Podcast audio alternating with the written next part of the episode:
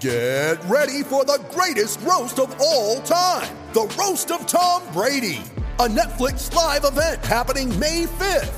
Hosted by Kevin Hart, the seven time world champion gets his cleats held to the fire by famous friends and frenemies on an unforgettable night where everything is fair game.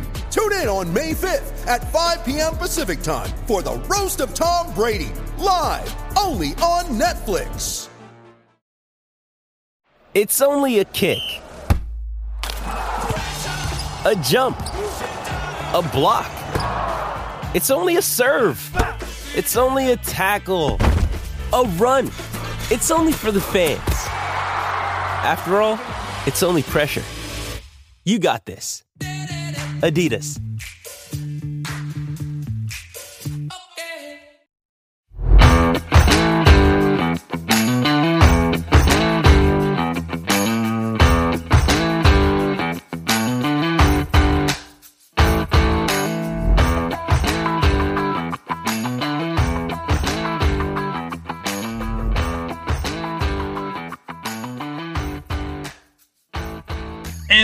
Live with the Standing Room Spartans podcast. Your host, Kevin Parker, your co host, Scott Martin, here on a Monday morning. We are back.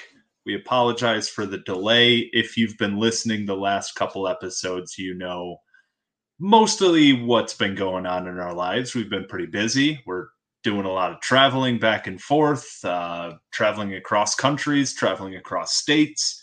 We were yeah i feel like it's like the uh the the previous episode in like the in the tv series to remind you of what happened like last week on standing room spartans. Uh the last time we spoke it was before the doc's wedding. We are now post wedding that was a good time. We were both in the wedding. Scott you were officiating the wedding. I will say you did a great job. Kept your composure up there. Really proud of that. And uh yeah we had a great time. And then I went to Arizona to visit my brother. You had a flight canceled. I had a flight canceled. It's just been a nightmare since then. So we're back. We're back on the microphone. I'm on my AirPods, so hopefully the sound quality is good enough. But Scott, it is Sunday. It is June the 5th. We have some uh, visitors probably leaving campus pretty soon here or already left campus for their official visit weekend. Uh, how are you doing? Pretty good. I'm T minus 13 days to my own wedding. Um, so, you know, that comes with a certain level of household, uh, I wouldn't call it tension, but stress. Um, if you know what I mean. But no, we're, we're making it. It feels like it's been literally like two months since we've been on here. Um, yeah. I did get on the microphone though. I felt like I did a pretty decent job, but I I don't have a great rem- recollection of it. One of those like there's too much pressure, you just kind of black out after the fact. You know, you forget forget how it went. You have to go by what other people tell you. Um, but if I did a good job, I credit all of it to my experience on the mic here. Uh, although there's no audience here, if I had to podcast in front of a hundred people, be a different experience. I don't know if it'd be better or worse, but it'd be different. that, that's for sure. What looking around, scanning the crowd, there were some dusty eyes out there. So, you that's know, I goal. think you did your job. And uh, yeah, we had a good time. We had it was some, a fun uh, time. DJ Nico some... made an appearance. yeah, that was uh, yeah after the wet. Well, after the official ceremony and and reception ended, we kind of brought it inside and our buddy DJ Nico threw down a set, and that was that was entertaining. We'll say that. TJ, to his credit, wasn't the drunkest person at his own wedding, but I will say he was up there. He's on the short list for sure. he, was, he was on the short list. Yeah, that, that was a good time. We were up in Leland. Um, it was a little chilly, but uh, we we persevered. Luckily, the rain held th- That was one of that was one of the few times where and and all almost all of our audience is guys, so you guys will all know what we're talking about here it was one of the few weddings where being a guy who has to wear a full suit was a major advantage yes. over the women. yeah, I have uh, usually uh, for my wedding black tuxes, right? So the weather. I got mine in the mail. It fits perfect. We're we're yeah, all set. The weather is just coming into the two week forecast, so it's really nothing to like bet on at this point. But it's I'll say this once and once only because I can only put so much like jinxing karma into the universe. It's looking really good, but pretty hot. I mean, like mid 80s, which isn't the hottest, but keep the ceremony short. Get me to the bar. If I'm in a full black tux, uh, I can't be spending too much time in that sun, and my bald head's gonna get sunburnt too. So, uh, again, I'll take it though. Um, yeah, yeah. So this it, will be a fun stretch. There's going to be some more chaos in our scheduling. I can guarantee it. I'm going to be in Italy for like nine days, so I don't know what we're going to do about that. But for once, I'll be. Well, you'll be back in Europe too. I was going to say I'll be in Europe and you won't be, but I think you will yep. be. I'll be um, back right before my birthday on June 21st. Maybe I'll record a solo one while you're out in Italy. We'll see. We'll see if there's any news because, damn it, there is no news other than the visits, which are exciting. There is nothing going on in Michigan State football. Um, no, it's it's but... funny when you scroll through Twitter and the message boards, and people are talking about all the chaos in recruiting right now. And again, you know, we say it a million times, we're not like balls deep in the actual like who's visiting where and and you know who's hot who's warm who's cool on these guys like we're mostly like all right they're scheduling an official visit. I'll start paying attention. They're thinking about committing. They're down to the top five. All right. And if you're not balls deep in it you wouldn't know that really anything is going on in the whole program. Um, again the visits we had quite a few this weekend. So, you know, coming out of the weekend, we had couple five stars on campus. Uh, David Hicks, the defensive lineman, was the highlight there. Vic Burley, um, Madden Sanker, an offensive lineman. Jelani Thurman, the tight end. Another tight end, which just seems like we're recruiting a hundred of them. Uh, Bo Edmondson and Jonathan Slack, who are both already committed, were on campus, probably kind of leading the charge in the recruiting side. But um, yeah, a lot of visits and not a lot of noise as of right now, which is to be expected. I mean, it's Sunday. I'm not expecting any commitments on the spot, but not a whole lot going on we were talking before we got on here about the recruits and who we have so far and the type of players they're going after right now. And the reality for MSU fans is that we are going, we're not used to wading this deep into a class because the, in general, the trend is the lower ranked you are, the earlier you commit. You got to se- secure your spot. You got to kind of, yeah, reserve your seat at the table. Um, the high four star, five star guys, they don't have any reason to rush. Um, some of them have an offer from everyone. Some of them don't have an offer from everyone and are hoping. I mean, you've got camp season and um, obviously official visit season going on right now. So they typically wait longer. They might wait into next season. They might wait into next year before they make commitments. And I think previous regimes have gone after those lower guys. And so it felt at this point in the year that the bag was a little bit more full. Um, but it just means we're playing a higher stakes game. Whether we land these top guys or not is obviously going to dictate a lot. But for now, don't panic. It's not because everybody else is committing elsewhere. It's just that these guys wait a little longer. So we're going to have to do the same thing, which isn't great for the podcast content, but it could be great for the football team in the long run. Right. And I mean, it's like we gave an example, but I'll just throw out somebody who was on campus this weekend, uh, Jelani Thurman, right? Tight end, top 130 player, top 10 in his position. He's got 28 offers. Like, he doesn't have any reason to commit right now he's going to sit around, he's going to wait, and he's going to make sure, all right, I would love to go to fill in the blank, Georgia, Alabama. But what if they sign the third and sixth ranked tight ends? Well, okay, I'm not going to go there. So he's just going to kind of sit and wait, see what else happens, right? And and so that's the type of player that we're going after in a lot of cases that have that kind of luxury, basically, where, like you said, I may quote unquote take almost regardless of where I end up going. So I'm going to wait till the kind of musical chairs all fill up and then make my decision based on all that information. So it's a different game that we're playing and it's it's a little bit nerve wracking. Little, you know, we were kind of talking about you got to have some backup plans, right? Because what if David Hicks and you know all these star defensive linemen that we're trying to bring in? What if none of them commit? And it sounds like pessimistic, but it's a reality that we are not on the level of Alabama, LSU, Georgia, a lot of the schools that are recruiting these kids.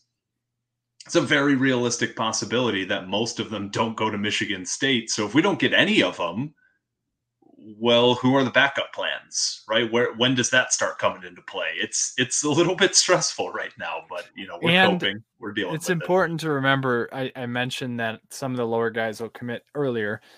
It's important to remember that commits aren't commits until they sign a paper. Mm-hmm. I mean, to to imitate Graham Couch the best that I can, a commitment's not actually a commitment. Um, so you might see a lot of guys in the three star range already committed, but that's not to say Mel Tucker comes knocking in the fall that they wouldn't, you know, get hot pants. So uh, it's a long game. It's why we don't dive too far into recruiting typically. The problem is this time of year, it's all everyone else is focused on because it's really the only thing going on. So it's hard to avoid it, but it changes a lot.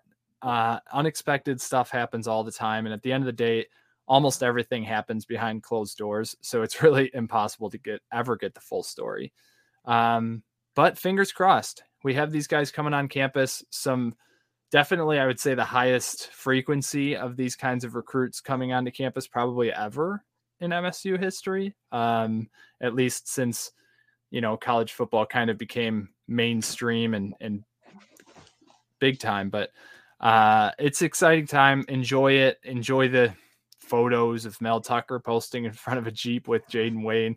Um, just have fun with it and don't get your hopes too high about any one dude. We'll see uh, come February what this all looks like. Yeah, so it's been it's been a whirlwind, like you said. If you're following the recruiting, if not, it's it's been pretty dry. But it is almost for some publications, and it's already here for other publications college football preview mag seasons one of my favorite times of the year i love flipping through these things i was on my flight back from phoenix visiting my brother was at the airport little like convenience store kind of thing to grab uh you know a bottle of body armor and a couple packages of m&ms and i saw the college football preview mag here and i was like all right let's go flip through this thing for three and a half hours. We're going to talk about some things that I found interesting. We're going to have Scott guess some of the things that I found interesting because he has not read this. But before we do, DraftKings, the official sports betting partner of the NBA, new customers can make any $5 NBA bet, get $150 in free bets instantly. If you're looking to turn another small bet into a big payday, during the NBA Finals with a same game parlay. You can do just that this NBA season. A customer placed a $5 same game parlay and won over $5,000. Create your own parlay by combining multiple bets like which team will win, how many three pointers this player will make, rebound steals, and boom, you have a shot at an even bigger payout. Download the DraftKings Sportsbook app now. Use promo code TPPN for the Pigskin Podcast Network, of which we're a proud member. Bet just $5 uh, make any $5 bet during the NBA Finals and get $150 in free bets instantly. That's promo code TPPN, only at DraftKings Sportsbook, an official sports betting partner of the NBA. Minimum age and eligibility restrictions apply. See show notes for details. So I picked up the preview mag. This is the Lindy's Sports College Football Preview. Uh, Lindy's has been in the business for ages. They're one of the I would say one of the three kind of staples of college football preview. There's there's Lindy's, there's Athlon, and there's Phil Steele. And then there's Pick Six, who's done a great job, but has kind of recently come into the game. There's a couple other newer ones, but of the kind of uh, the OGs, if you will, this is kind of where we're sitting. And I picked this up, flipped through it for about three and a half hours, found a lot of interesting stuff. We are going to get to it. Uh, first of all, we'll just kind of flip through some of the kind of rankings, some things we'll we'll chat about that, and then I have some specific topics that we'll get to. Um, Scott, we've talked a lot about how Michigan State in a lot of these like way too early rankings has been almost like surprisingly high, but almost like high enough to where it's starting to make us a little nervous, right? Seen a lot of top 10, top 15 even. So Lindy's had us at number 20 in the country for the preseason rankings. That was just ahead of Cincinnati, USC, and Houston, just behind BYU, Wake Forest, and Ole Miss. Couple things that they mentioned. The good news is that uh, Mel Tucker really works the portal well. He's got Jalen Berger, Jarek Broussard coming in to try to replace Kenneth Walker. Payton Thorne, better than you think, uh, and Jayden Reed is back. Bad news offensive line must be sorted out. Uh, four starters gone from the offensive line and depth in question. And that, that all sounds about right, right? Number 20, initial thoughts there. How do you feel about it without going too deep into, you know, who's ahead of us and who's behind us? Yeah, I mean, as as these rankings have come out throughout the off season, I agree. Like top 10 has felt uncomfortably high. Just having an intimate knowledge of the gaps in this roster and what we saw last year in certain areas, it was like, all right, are they just giving us this because, you know, we're up and coming, we had 10 wins and we still have a solid rotation wide receivers and quarterback. Um top 15 was even like, I don't know, like yeah, if things pan out, that seems reasonable. Top, I mean, 20 feels like right for what kind of how I feel right now. Knowing where the offensive line is and knowing where the pass defense is, I'm like, it's so hard to just fully expect them to get better, especially on the offensive line where we lost so much. You're banking on a lot of youngsters to pan out. Um, the pass defense, I think, has a better chance of taking a big step forward because it's the same personnel and then some for the most part. Um, so you wouldn't expect them to get worse, although anything is possible.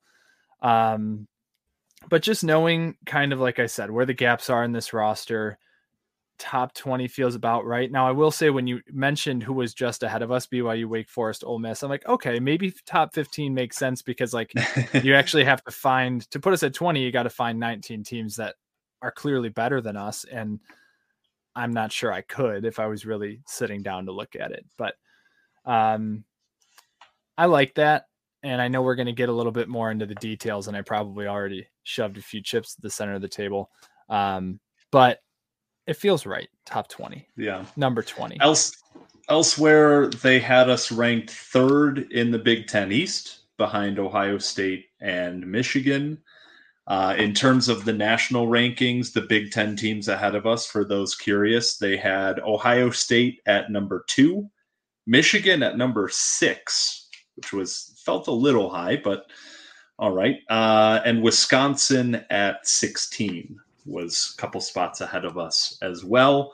Uh, Penn State was not ranked in their, uh, they were ranked 27th, Iowa 28th. Uh, let's see, the, uh, the next highest Big Ten team was a, a little ways down here. Uh, Nebraska at 48, Maryland at 49. So right up in the thick of things in the Big Ten.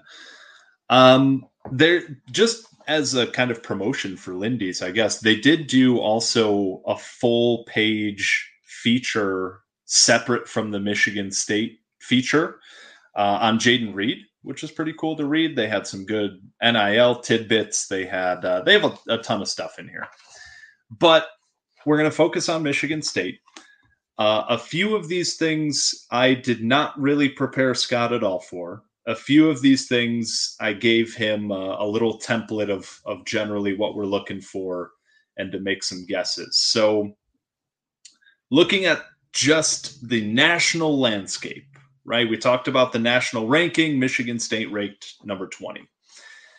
Lindy's went ahead and ranked the position groups of every team in the country. So the the way that they did this, as I'm flipping to the right page, was the backfield. So your your top ten backfields, which is just combining the quarterback and the running back, uh, wide receiver groups. You had offensive line, defensive line, kind of the standard there. Uh, linebackers and defensive backs. I believe, were the other ones. Yeah, linebackers and defensive backs. So, backfield, receivers, offensive line, defensive line, linebackers, defensive backs. All of these position groups had a top 10 listed. And Michigan State was in the top 10 in one of these groups. And Scott, I gave you a little bit of time to prepare for this one. Who do you think Michigan State has ranked in the top 10 nationally as a position group. I would be amazed if it wasn't wide receiver. You will be amazed. It is wow. not wide receiver. All right, don't don't give it up then. I got to go through it now. I really thought it would be a clear cut because like I can think of downsides to all of our position groups. I'll uh, give you another hint. You will be amazed. Just period wow. Not just because it's not wide receivers, but just. I mean, then I'm thinking one of the bad statement. two, like defensive backs. Defensive backs. Wow. Oh, wow. Number 10 in the country. All right, we got to get the short blurb. I'll read it out here. Uh, Sparty added a big transfer in the form of cornerback Ameer Speed, who actually started games for Georgia last season. Xavier Henderson gave Michigan State fans great news in the off offseason, too, when he announced he'd be back for a fifth season. He is the leader of this defense. That was all they really said. They had a pretty short blurb for all of these. Wow. Michigan State top 10 in the D- I was shocked because I I did the same thing as you. I saw the unit rankings. I saw the backfield. I was like, probably not, but let's scan through. Okay, no Michigan. Oh, receivers. Maybe we'll Okay, no Michigan State. I just skipped offensive line. I was like, there's no way. Defensive line, no, we don't have any edge rushers. You know, linebackers, maybe we got a couple transfers in. You know, no, okay. And then I saw our name and I was like, wait, was it? Is that with defensive backs? and I will say, to the credit of Lindy's here, it was refreshing to see a national publication ignore the 330 number, the passing yards per game by opponents last season. It was refreshing to see a national publication go past that because we've talked about that before. That was it the best pass defense in the country last year? Absolutely not. Was it middle of the pack? Probably not. Was it the worst in the country? No. Right? Just because we allowed the, the most passing yards per game doesn't mean we were the worst in the country. And it was nice to see Lindy's kind of say, you know what? I know the numbers were bad last year, but they've got some key pieces coming in. They've got some guys that should get better from last season. Now, even for me, I think this is a bit rich. like, I would say we're definitely top 10 in the Big Ten. um, I would I would probably you know like we we've talked we had a whole episode I feel like about this. I would pretty comfortably say the defensive backs or if we just call it the pass defense in general is probably like top 50 maybe top 40 and I'd I'd be pretty comfortable saying that. Top 10 does does feel a little bit rich even for me who has been a staunch defender of the the pass defense did contextually. They say, did they say what where in the top 10? Number 10. Okay. So just sneaking All into right. the back end there. Yeah. Huh. Well, I hope they're right. I hope this is a situation where we're like standing too close to the painting and right. we, you know, can't see the beauty because we're too close to it. Uh maybe there's something there. Maybe Ameer Speed is like I I still I don't he he was he lost his starting role. Like it's hard to think he's going to be an elite corner. He could be great, but elite losing a job, it's hard to it's hard to trust.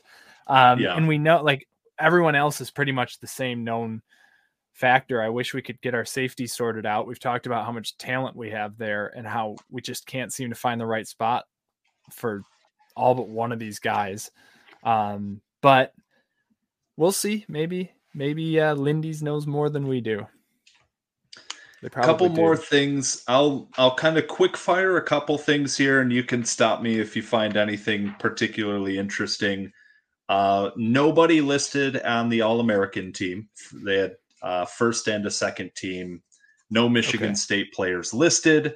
They had position rankings, so like top twenty-five quarterbacks. No, no Payton Thorne on there, which I I feel like he's right on the edge there right? He's probably somewhere between like 20 and 30 going into the season for me. So, I mean, you're looking at some of the names in the back end of this. Tanner McKee from Stanford, I know, has a lot of fans. Uh, Taulia Tagovailoa was 23, so that might be contentious. Hang on. All right, you told me to people. stop you when I wanted to say something. I'm so tired of him getting so much credit. he had a game last year with five interceptions. Like Maybe six. It drives me nuts. he Iowa throws game, the ball right? 60 times a game and then gets credit yeah. for his yardage. I'm sorry. I'm sick of that one. It's been happening for two years now, and he's just not that good. He's got the last name, though. Uh, Kedon Slovis transferring from UCLA to Pitt was 21. I think Payton Thorne's better than him, but um, you had CJ Stroud was number one. Aidan O'Connell was number 12. He was the second ranked Big Ten Who's quarterback. That, like 15 to 20 zone. Yeah, so you're looking at Will Levis from Kentucky, Will Rogers, Mississippi State, Spencer Sanders, Oklahoma State. He's garbage. Uh, Anthony Richardson at Florida, uh, Jake Haener, Fresno State. So, yeah, I feel like, again, I would put Thorne somewhere in 20 to 30. So not being in the top 25, I don't think is the end of the world, but some of those names definitely Taulia Tagovailoa looking at you uh, a little contentious there. Top 25 running backs in the country, nobody listed. I was a little surprised uh, Broussard didn't sneak into the back end there, yeah, but, but he he's, he's really had one big year, year right? Right. Wide receivers, Jayden Reed was listed top 20 wide receivers. Jayden Reed coming in at number seven. Some love for Jayden Reed here. Uh, behind only Jaxon Smith-Njigba, Kayshon Boutte, Jordan Addison, Quentin Johnston, Xavier Worthy, and Marvin Mims. So Jayden Reed, the seventh best wide receiver in the country heading into 2022. You want to know why I love Jaden Reed? When you what separates him from some of like the good, not great players we've seen come through East Lansing, like he, he does, he does, he gets the stats right. He's got the good rapport with the quarterback. He does things technically well. He does things analysts love. But like when you just watch him play football, you can tell he's an excellent wide receiver. Like just the way that he catches the ball, the way that he gets around his man, it's it's some it's immeasurable and I'm excited to see him getting that recognition because it was always a guy when he came in from Western that it felt like he was one of those, okay, really athletic. He could be something, guys, right? And he's like a name in the back of your head. You're like, okay, cool. But he's like coming from the MAC. You never really know. Um, and he's built himself up into a superstar. And I think the opportunity this season we can talk about offensive line, we can talk about defensive backs and all the things that might hold this team back. But the fact that Payton Thorne's getting out from under the wings of Kenneth Walker and Jayden Reed is an established superstar coming back is going to be a really fun storyline to watch. Yeah. And they had, like I said, they had a full page uh, feature on him, which was pretty cool to read some good tidbits there. But yeah, Jayden Reed, number seven uh, no offensive linemen, no tight ends. Uh, not a huge surprise. They only had five tight ends listed, so maybe if they went through twenty, that Daniel Barker might show up. But uh, no defensive ends, no defensive tackles, no linebackers, but no corners. But Xavier Henderson finds his name as the ninth best safety coming into the season, top ten They say he is durable with 33 consecutive starts and productive with 235 career tackles and three interceptions. Number nine safety in the country going into the year. I feel like Xavier Henderson's had a full on NFL career at Michigan State I know. at this point. Like he's he's done getting better. Two he's contracts in playing forever. yeah, he's definitely off his rookie contract. Uh what is it fifth or it's his fifth year, right? But he started as a freshman, so he has played barring some injuries here and there, five straight or he will have played five straight years. It's a long time to have your your jersey flashing yeah. across the TV sets. So the the other listed player was Jayden Reed again. He was they had another category for all-purpose players, and he was number two behind only Deuce Vaughn at Kansas State. Bryce Baringer not included. Just the absolute sham that is Lindy's. Not listed in the top eight punters going into next year. That's just I believe Mel Kiper depending on what whose whose opinion you value more, the great Mel Kiper or Lindy Sports. Mel Kiper had Bryce Baringer, I think, as the number that. one specialist yep. this class. I mean, let's be real. Very a very small percent of football analy- analyst resources go towards specialists, but we are absolutely playing into the Bryce Baringer disrespect narrative any chance we get. Uh, I think it'll he's, be pretty. He's out there right now, kicking balls into a net, just seething at Lindy's right now. you know what? I'm going to get up at 4 a.m. tomorrow and put some balls in the net. yeah, I don't know how you could like angry train as a kicker. You could like start kicking heavier things than football. I can tell something. you, as a former kicker, that is not a good place to be. angry kicking is not a good place to be. well, Bryce Baringer, it's no secret, and I will put my non-existent house on this. He is a top five punter in the country.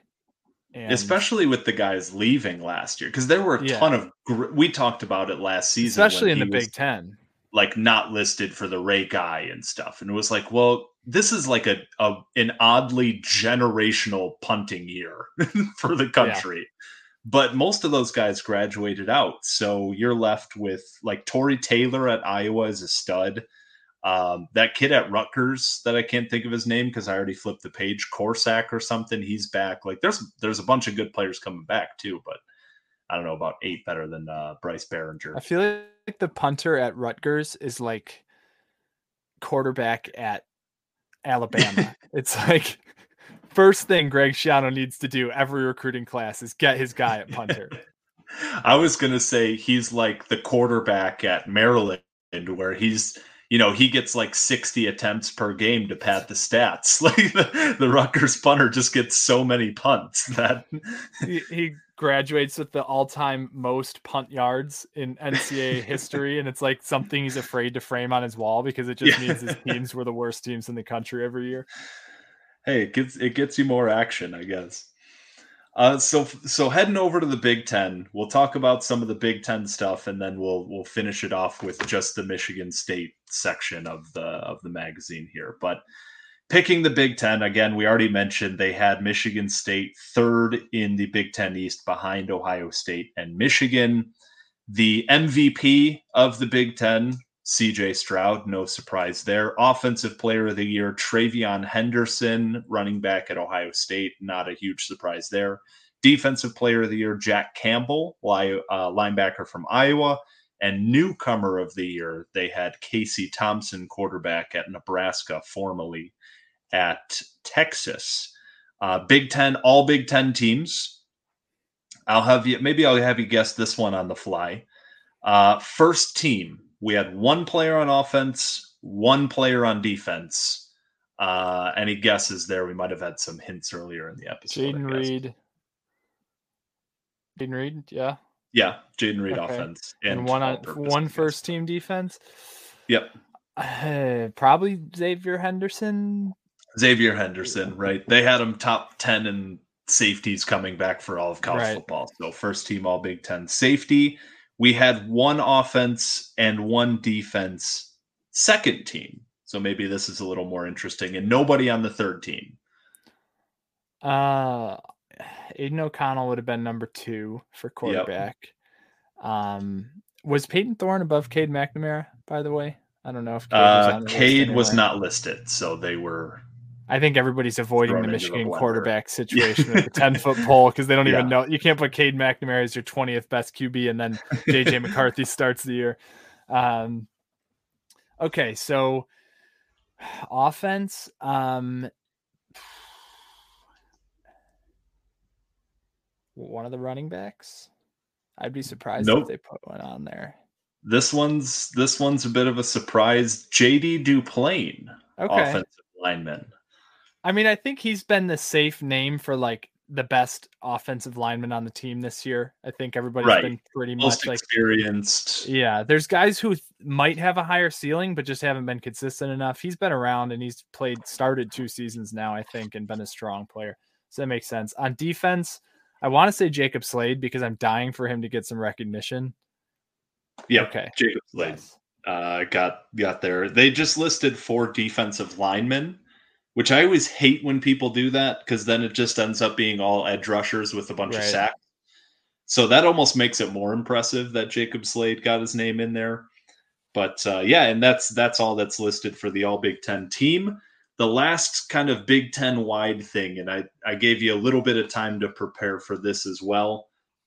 They did kind of the superlatives, right? It's like um, after your senior season or after your senior year at high school, they have all of the, you know, most likely to be famous and, and all that kind of stuff. So they did that with the Big Ten going into this year.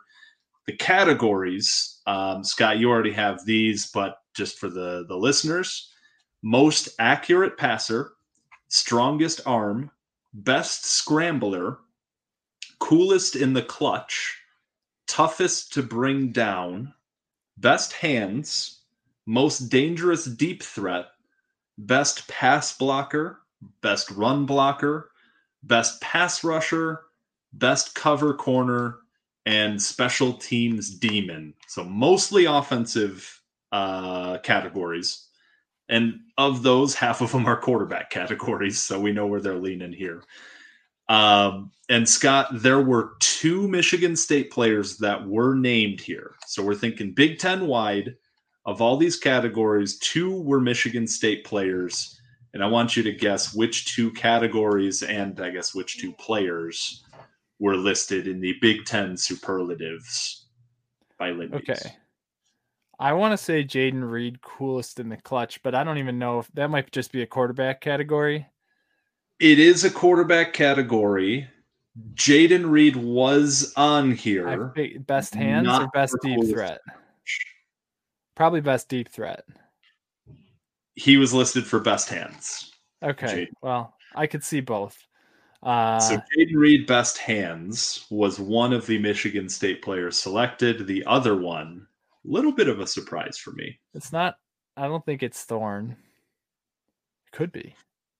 I mean, coolest in the clutch, maybe, but um, I mean, they didn't give much love to a lot of MSU players. I don't think. I mean, uh, what were the defensive categories? Uh, the only defensive categories were best pass rusher and best cover corner. Hey. And then there was also special teams demon. Is that like an athlete on special teams or like a specialist? Uh, I will say that it's a returner. It's okay. not a Michigan State player. Oh. I, all right, it, I'll go Payton Thorne, coolest in the clutch. It is Payton Thorne, not coolest in the clutch. It's a little surprising. Payton Thorne, best scrambler. Huh. I, I think he is a good scrambler, right? And he is good kind of navigating the pocket and he is good. They did a lot of play action last year where, you know, a lot of bootleg kind of stuff.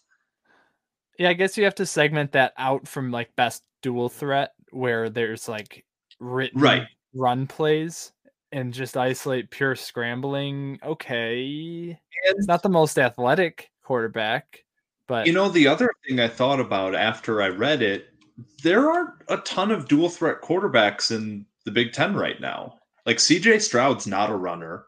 Taulia, uh, Cade, he, he had like a 50 yard touchdown last year. O'Connell's not a runner. Clifford is, but he's just bad. So he is a solid scrambler. He burns us every year. On actually, that's usually designed QB draws.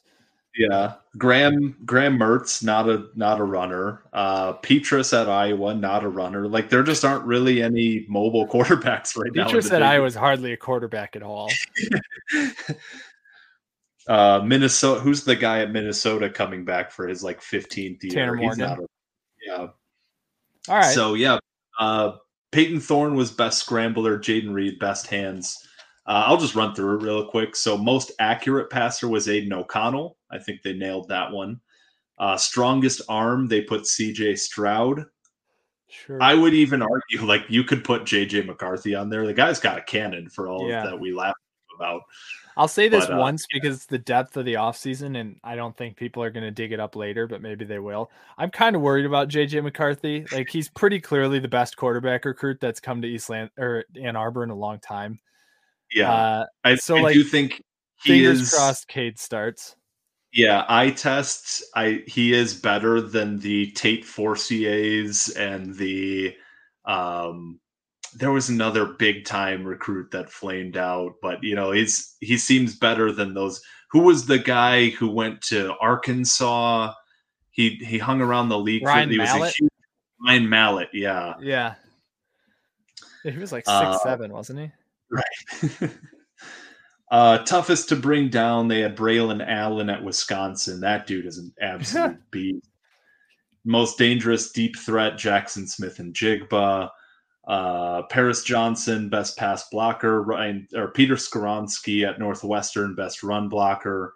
Best pass rusher, Nick Herbig at Wisconsin. Best cover corner, Denzel Burke at uh, Ohio State. Special teams demon was Terry Roberts at Iowa. I'm pretty sure he just entered the transfer portal recently. So maybe we can put uh, Jayden Reed in there. Otherwise, um, there were, they did list a couple of like the big games this season through the Big Ten. Uh, Michigan State at Wisconsin, Ohio State at Michigan State, Wisconsin at Michigan State, Michigan State at Michigan, Michigan State at Penn State were all listed. So uh, pretty pretty daunting schedule we got here with a lot of big games on it. And last but not least, let's actually get to the Michigan State page where we have a little more stuff to get to here. Um, they had, you know, just the general write up. They had the top recruits of this of this cycle, which aren't surprising to anybody. Projected starters. There wasn't really anything that caught my eye there. Um, they did have the projected MVP who they listed as Jayden Reed, the emerging star as Keon Coleman, and the top newcomer as Ameer Speed. None of those like particularly stand out or I super surprising. Throw one thought in there on emerging star.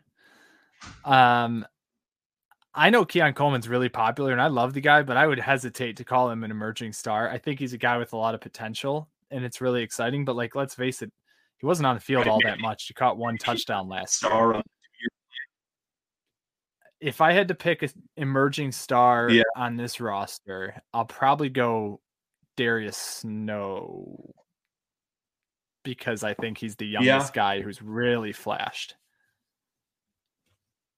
Right, who like actually could be a star in 2022, right? Right. Yeah, Keon Keon Coleman could on the two year emerging star program. I don't know about the 2022 emerging star program just yet, right? So, the last thing I want to talk about is they had the three big questions, and they did this for every team, right? Pretty standard stuff. What are what are the questions we need answered if we're going to need to, you know, kind of predict this season? They listed three questions. We're going to try to answer those three questions. And we'll try to think if if there's one more that we're missing here, any any question that we're just kind of wrap trying to wrap our heads around that that would really leave us with, you know, like um Josh Pate of CBS or 24/7, they're the same company. Um, he does the padlock stats where it's like after the game you know, this team was 10 for 14 on third down. He's like, if you would have told me that going into the game, that this team would be 10 for 14 on third down, I would lock in that team is going to win 100%. Right. So, like, what would be if we could answer this question right now? Then it would give me a very clear vision of of like what this season's going to look like. Right. That's kind of how I'm looking at it. They had three questions. Number one, I think is the the biggest question. We've talked about it a ton. Will the offensive line prevent MSU from reaching its potential?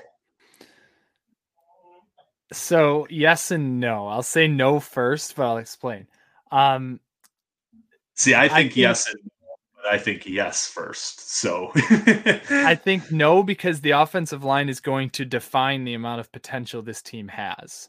It may hold other position groups from reaching their potential, but like you're only as strong as your weakest link. If you know the offensive line has 100 potentials, if we're measuring potential, say they have 100, and everyone else is better, then the team has 100 as their potential, if that makes yeah. sense. Um, it will define the ceiling of this team, though. Yeah. Well, and that's, you know, we've talked about it a bunch, but it's like, okay, you have a returning quarterback who we know is pretty good. You have a couple playmakers on offense who we know are pretty good. We have a defense that I think has a much higher floor than last year and a much higher ceiling than last year. But that offensive line, like when you go against Penn State every year has pass rushers. Ohio Wisconsin State this year apparently year. has number one according to Liddy. Wisconsin every year has pass rushers. Michigan every year has pass rushers, and it's like if you can't block, what are you going to do? And when our biggest question marks are at tackle, it's like that's that's a big deal. So yeah, that's that's that's the number one big question for me going into this year. If if you could tell me like Michigan State will have a top 15 offensive line in the country next year, I'm placing my bet today that we're going to win 10 games. But if you tell me that Michigan State's going to have a bottom 25 offensive line next year, I'm probably taking the under on our on our current. I think I saw our current over under is like seven and a half. Probably say we're going to win like seven games, maybe down to six games. Like it's not an easy schedule. We're playing at Washington, at like even some of the games we should win, right? Washington's not great, but we're playing them three time zones away in Seattle. Maryland is not a great game, a great team, but we're playing them at Maryland. That always adds a little wrinkle, at least.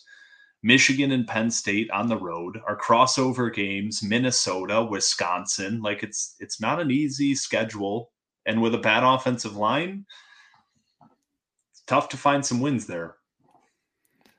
Yeah, the challenge now is that not so much the offensive line, but just looking at that schedule, it took our opponents the better part of half the season to find the weak spot, right? And and then once a couple teams really after like the Purdue game, once a couple teams really exploited the secondary, everyone down the stretch was like, okay, yeah. That's where we're going first. So this season, that's where they're going to start like I don't know about week one because I, I'm hoping we don't have to stress too much about that. But very early in the season, Washington, they're going to try to throw the ball right off the bat and see right. what we're made of after an off season of working on this.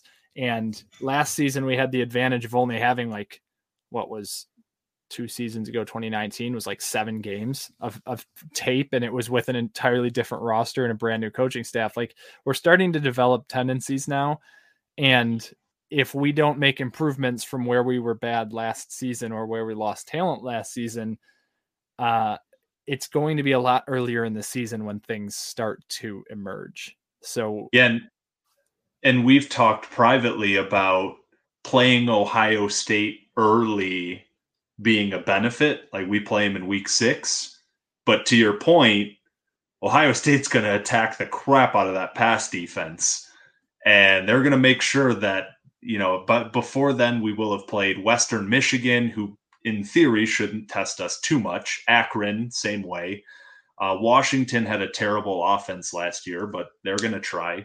Minnesota, eighth year quarterback coming back. You never know. And then Maryland right before Michigan. We know Maryland's going to throw the ball. So, you know, we're going to get tested relatively early in the passing game. And like you said, it's uh, it's going to be a sink or swim on on that element as well. Second big question, according to Lindy's, who replaces Kenneth Walker III? This I still think like I think it's I think it's overblown by some and underrated by others. Like there's a lot of Michigan State fans who I've already seen it. Jarek Broussard won the Power Award for week one of Jason Novak's program. And I saw like eight comments about the next Kenneth Walker. like there are Michigan State fans who are very much underrating this question. But there are also a lot of um, non Michigan State fans who are, I think, overblowing it a little bit too much to where it's like, again, you know, Kenneth Walker was generational for a college program, unbelievably good. But I'm very confident that we have two good running backs coming in. Not two great running backs, but two good running backs. And that, again, going back to the first question, the offensive line, depending on their progress, uh, I think the running backs will be all right. But the who replaces Kenneth Walker question, it's like, well, nobody, because nobody can replace that. But I think the running backs that we have will be just fine. Yeah, we're also not going to try to replace Kenneth Walker's production one to one with running backs, right? Like who replaces Kenneth Walker? Jay Johnson in the way to, that he calls the offense, right? right? Payton Thorne and Jayden Reed replace part of what we lost in Kenneth Walker. Like you, you build a different game plan based on your personnel. So, yeah, I don't think it's fair. Obviously, it's not fair to expect anyone to be Kenneth Walker good. Uh, he had potentially the best single season in MSU history. There's, I mean, t- certainly top three uh, as a running back. So, um, but when you look at putting points on the board, you do have to replace his effectiveness as an offensive weapon somewhere if you want to have the same or greater level of talent. So, uh, where does that come from? Sure, a little bit of Broussard and, and Berger, but also I think a lot more on Payton Thorne's shoulders uh, to move the ball down the field. That's um, actually, I'll save that for my last question. It'll be a little hint Payton Thorne based. Okay. Uh, so third question they had, we we've already touched on this quite a bit today. How much better will the pass defense be?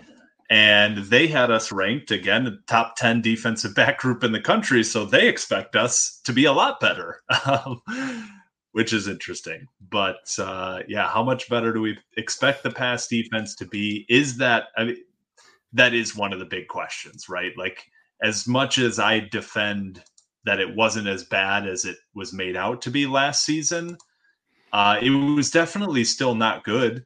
so we're going to need to improve that quite a bit either way. And it is important, again, based on the teams we're playing. We're playing Maryland, we're playing Ohio State, we're playing even Michigan now. You know, we're playing teams that can throw the ball. And we're playing a lot of teams that if we can't defend the pass, we're going to lose to. So, yeah, I think an underrated factor in this conversation as well is the lack, well, not the lack of talent, but the loss of talent and experience in the edge rushing group.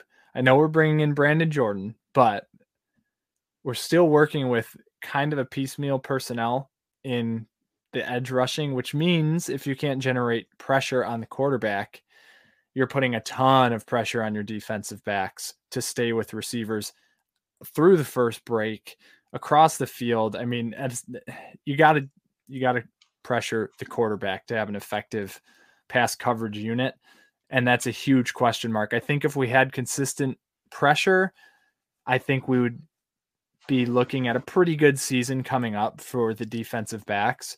I just don't know if we have that in the arsenal. I mean, it, it's going to have to be a Brandon Jordan masterclass with the guys that we have. So but if we're looking specifically at the defensive backs, um, I said it earlier, like we know what the floor is. It, it is what we saw last year. Like we have all those guys again, and then we have Ameer Speed, who may or may not be a hit. Even if he's not a hit, okay, we still have the guys we had last year.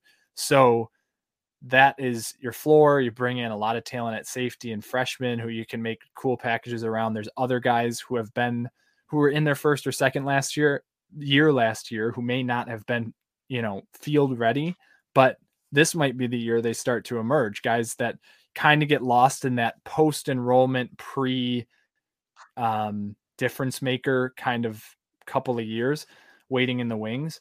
So yeah, the the floor last year is what we saw.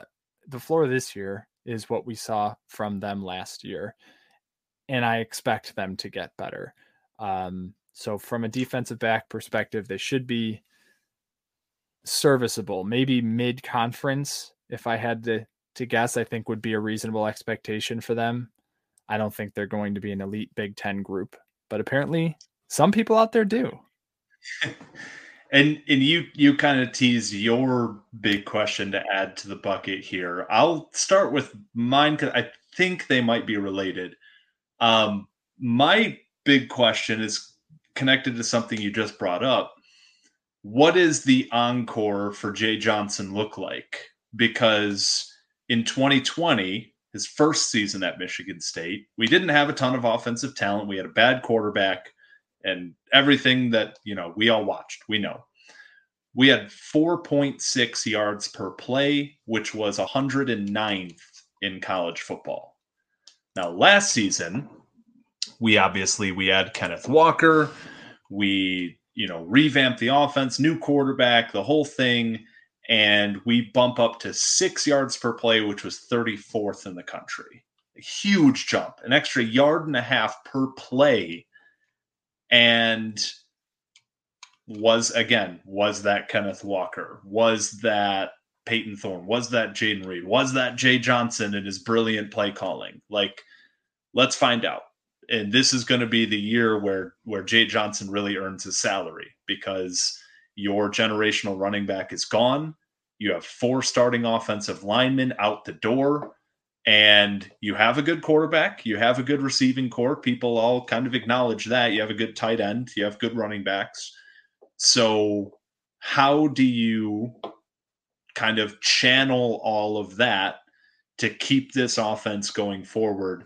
And one of the frustrating things last year, even given the good season that it was, was the inability sometimes to sustain drives. It was big plays or it was nothing, right? There was very few like drives where it was like three third down conversions or something. You just kept the chains moving, which gives your defense a break, which flips field position, which is a big deal. Like there is more than just getting yards and points.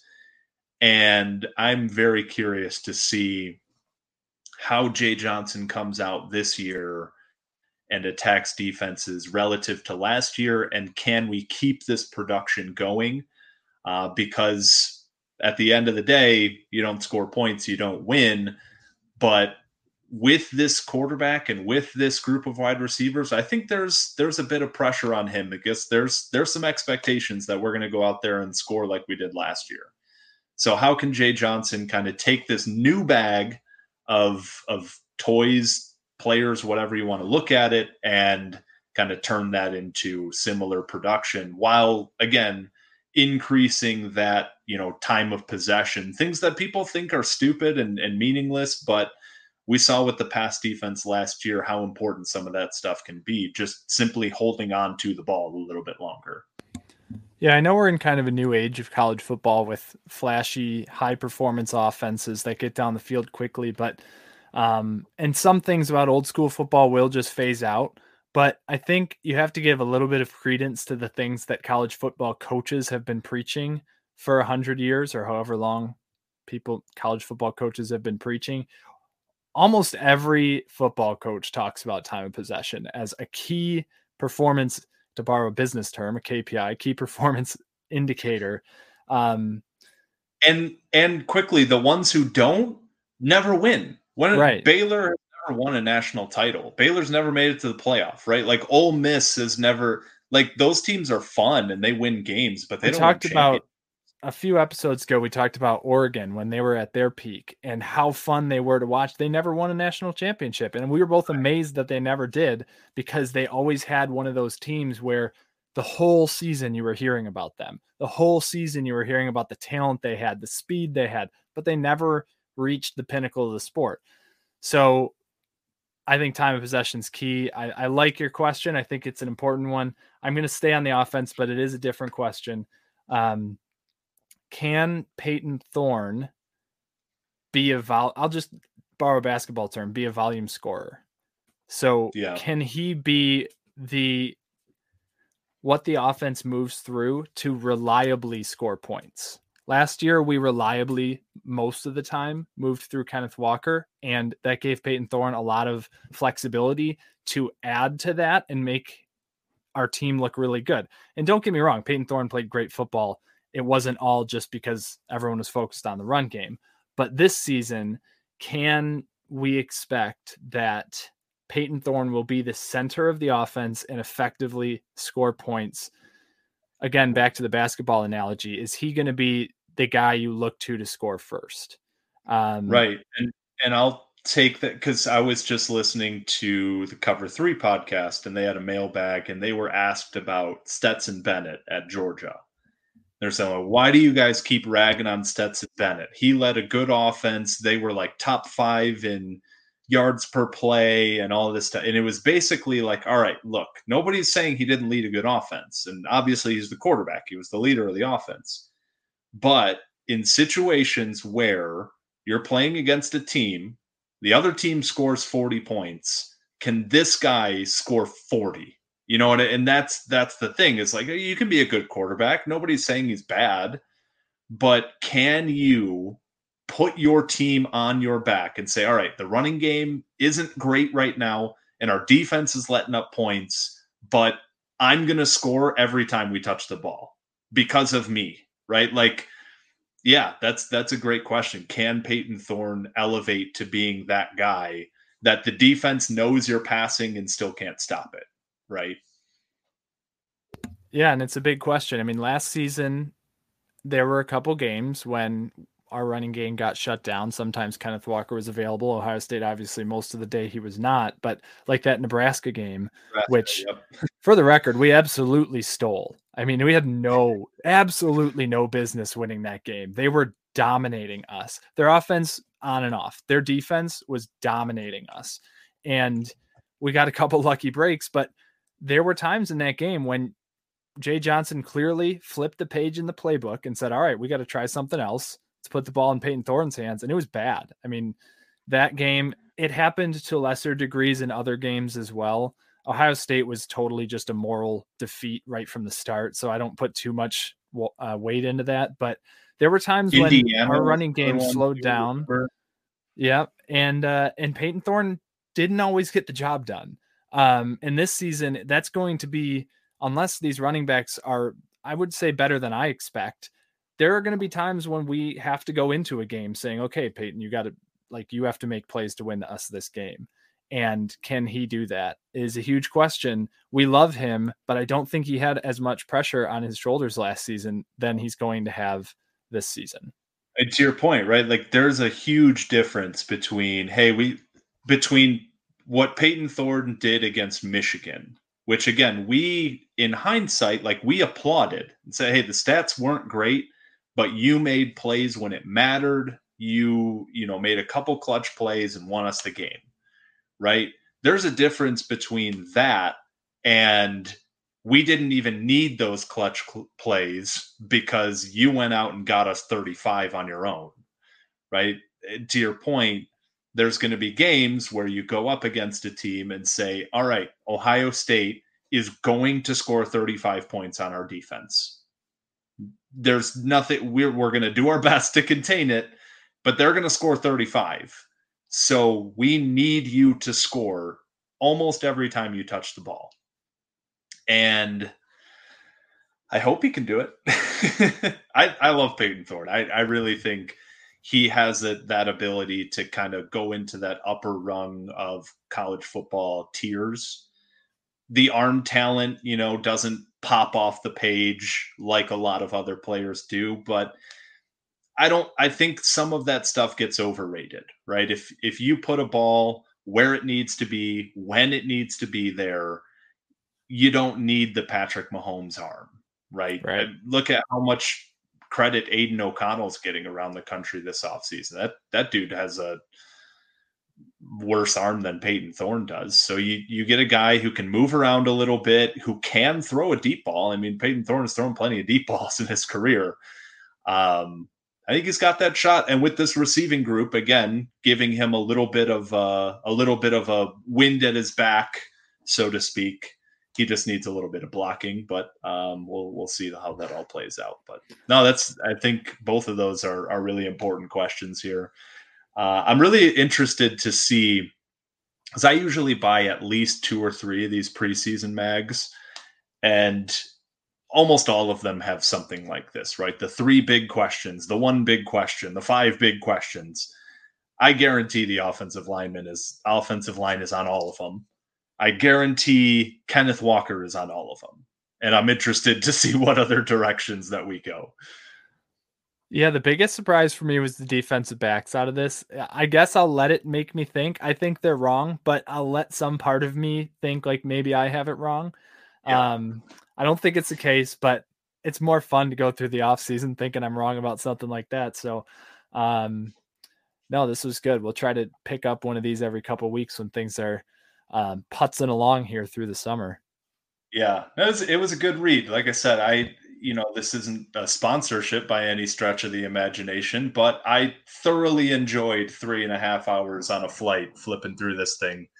Uh, so for anybody who's curious out there, it is available. It seems like most places. So if you want to pick up the Lindy's mag and see uh, all the stuff that we didn't talk about, well, be my guest, I guess.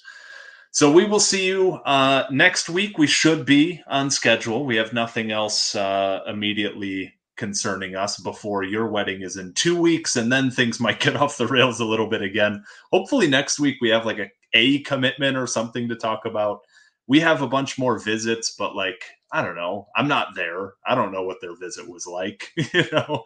So it's it it's really kind of uneventful to talk about a visit when we don't really know what happened besides that they went to Spartan Stadium, they had some meetings, they went to Mel Tucker's house, and you know, I'm sure they all had a good time. I don't know.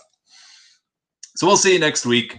Hopefully everybody has a great week. Again we apologize for the absence here. We we really try like it's it, we we really try to get these out every week. And it, it's even frustrating for us when we don't. So hopefully everybody sticks with us have a great week. Have a great monday. We'll talk to you next week. Go green. Go white. Take care folks